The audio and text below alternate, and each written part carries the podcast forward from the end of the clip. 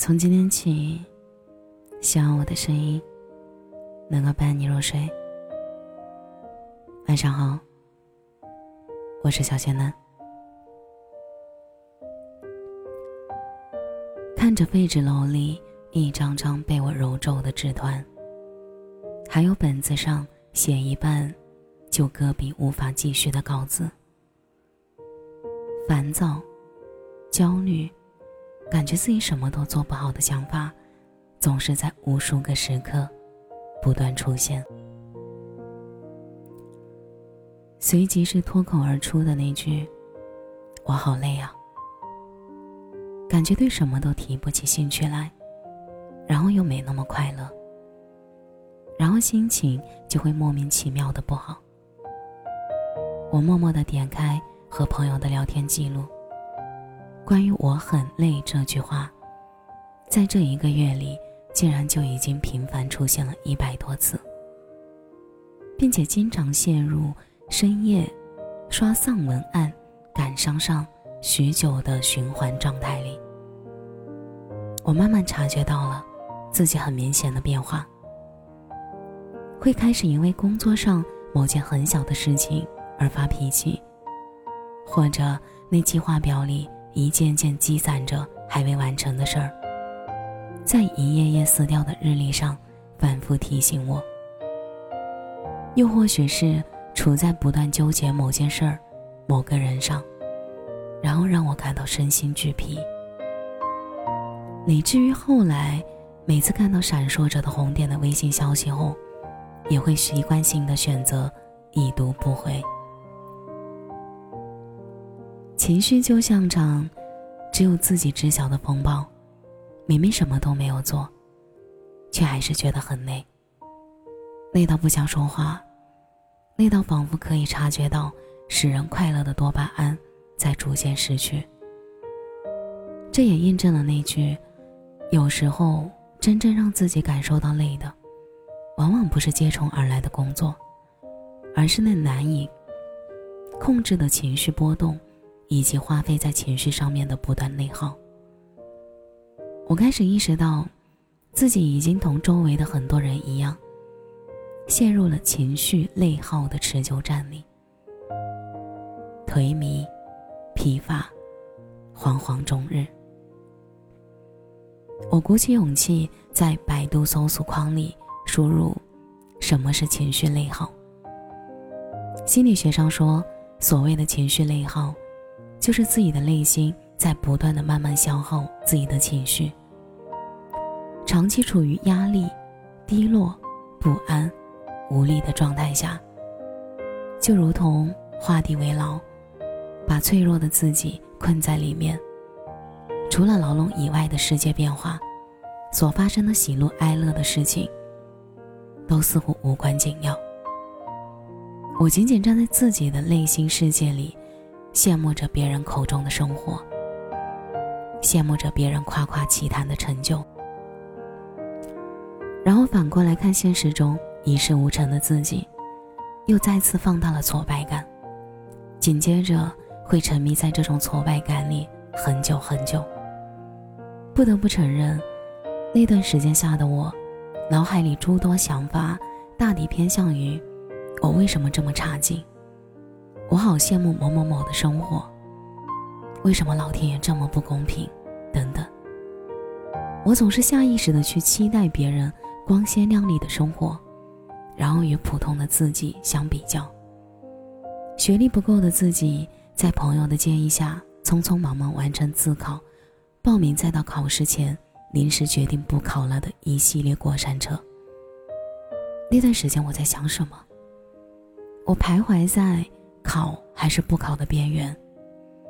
我潜移默化的接受了来自周遭人对学历的畸形追捧和持续的内卷。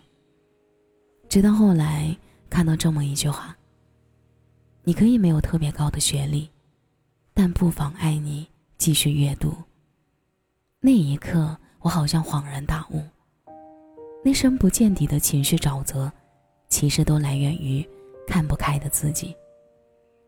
我开始调整心态，走出这场情绪内耗的雾霾，才发现，我们每个人都有自己的路要去走，去经历。我们永远无法提前预知到自己选择的路是否有未来，是否一定会成功。正如同我问起朋友：“你有没有羡慕过别人的生活？”时，他所说的那样。他说：“我一点都不羡慕任何人的生活，因为他们的背后也是我们无法想象和得知的坚持来之痛苦。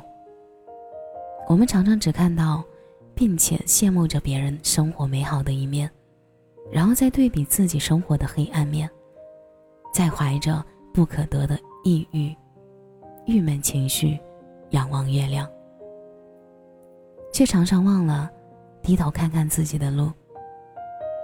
视频里独自穷游西藏大理的女孩很酷，别人口中考上名牌大学的某某很厉害，坐在办公楼。朝九晚六的小职员也能拿着高薪，但那并不代表，在小城市手持烟火以谋生的自己，就是不堪的失败的。我想，尝试走出情绪内耗，或许就要先清醒的把那个活在别人的世界里的我自己拉出来，去正视所有不断内耗着自己的情绪源头，然后花点时间和自己来场。坦诚的对话，去接纳和欣赏那个普普通通的自己，因为没有谁的人生轨迹是可以粘贴复制的。这也说明了我们每个人都是独一无二的。与其一直把情绪和精力消耗在自己想得而不可得的事情和人上面，倒不如好好回头看看自己拥有什么。现实两个字。本身就代表着诸多的可能性。一直较劲撞南墙，伤害的只有自己。后来一想到情绪内耗，总会联想起另一个词，叫认清生活后，继续热爱着生活。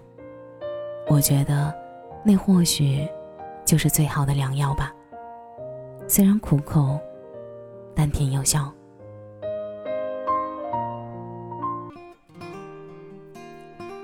感谢你的收听，这里是陈年旧事，我是小仙嫩。节目的最后，祝你晚安，有个好梦。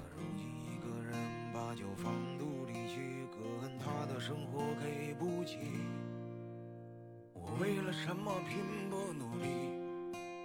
可后来为了什么而放弃？生活慢慢不如意。我无力再爬起。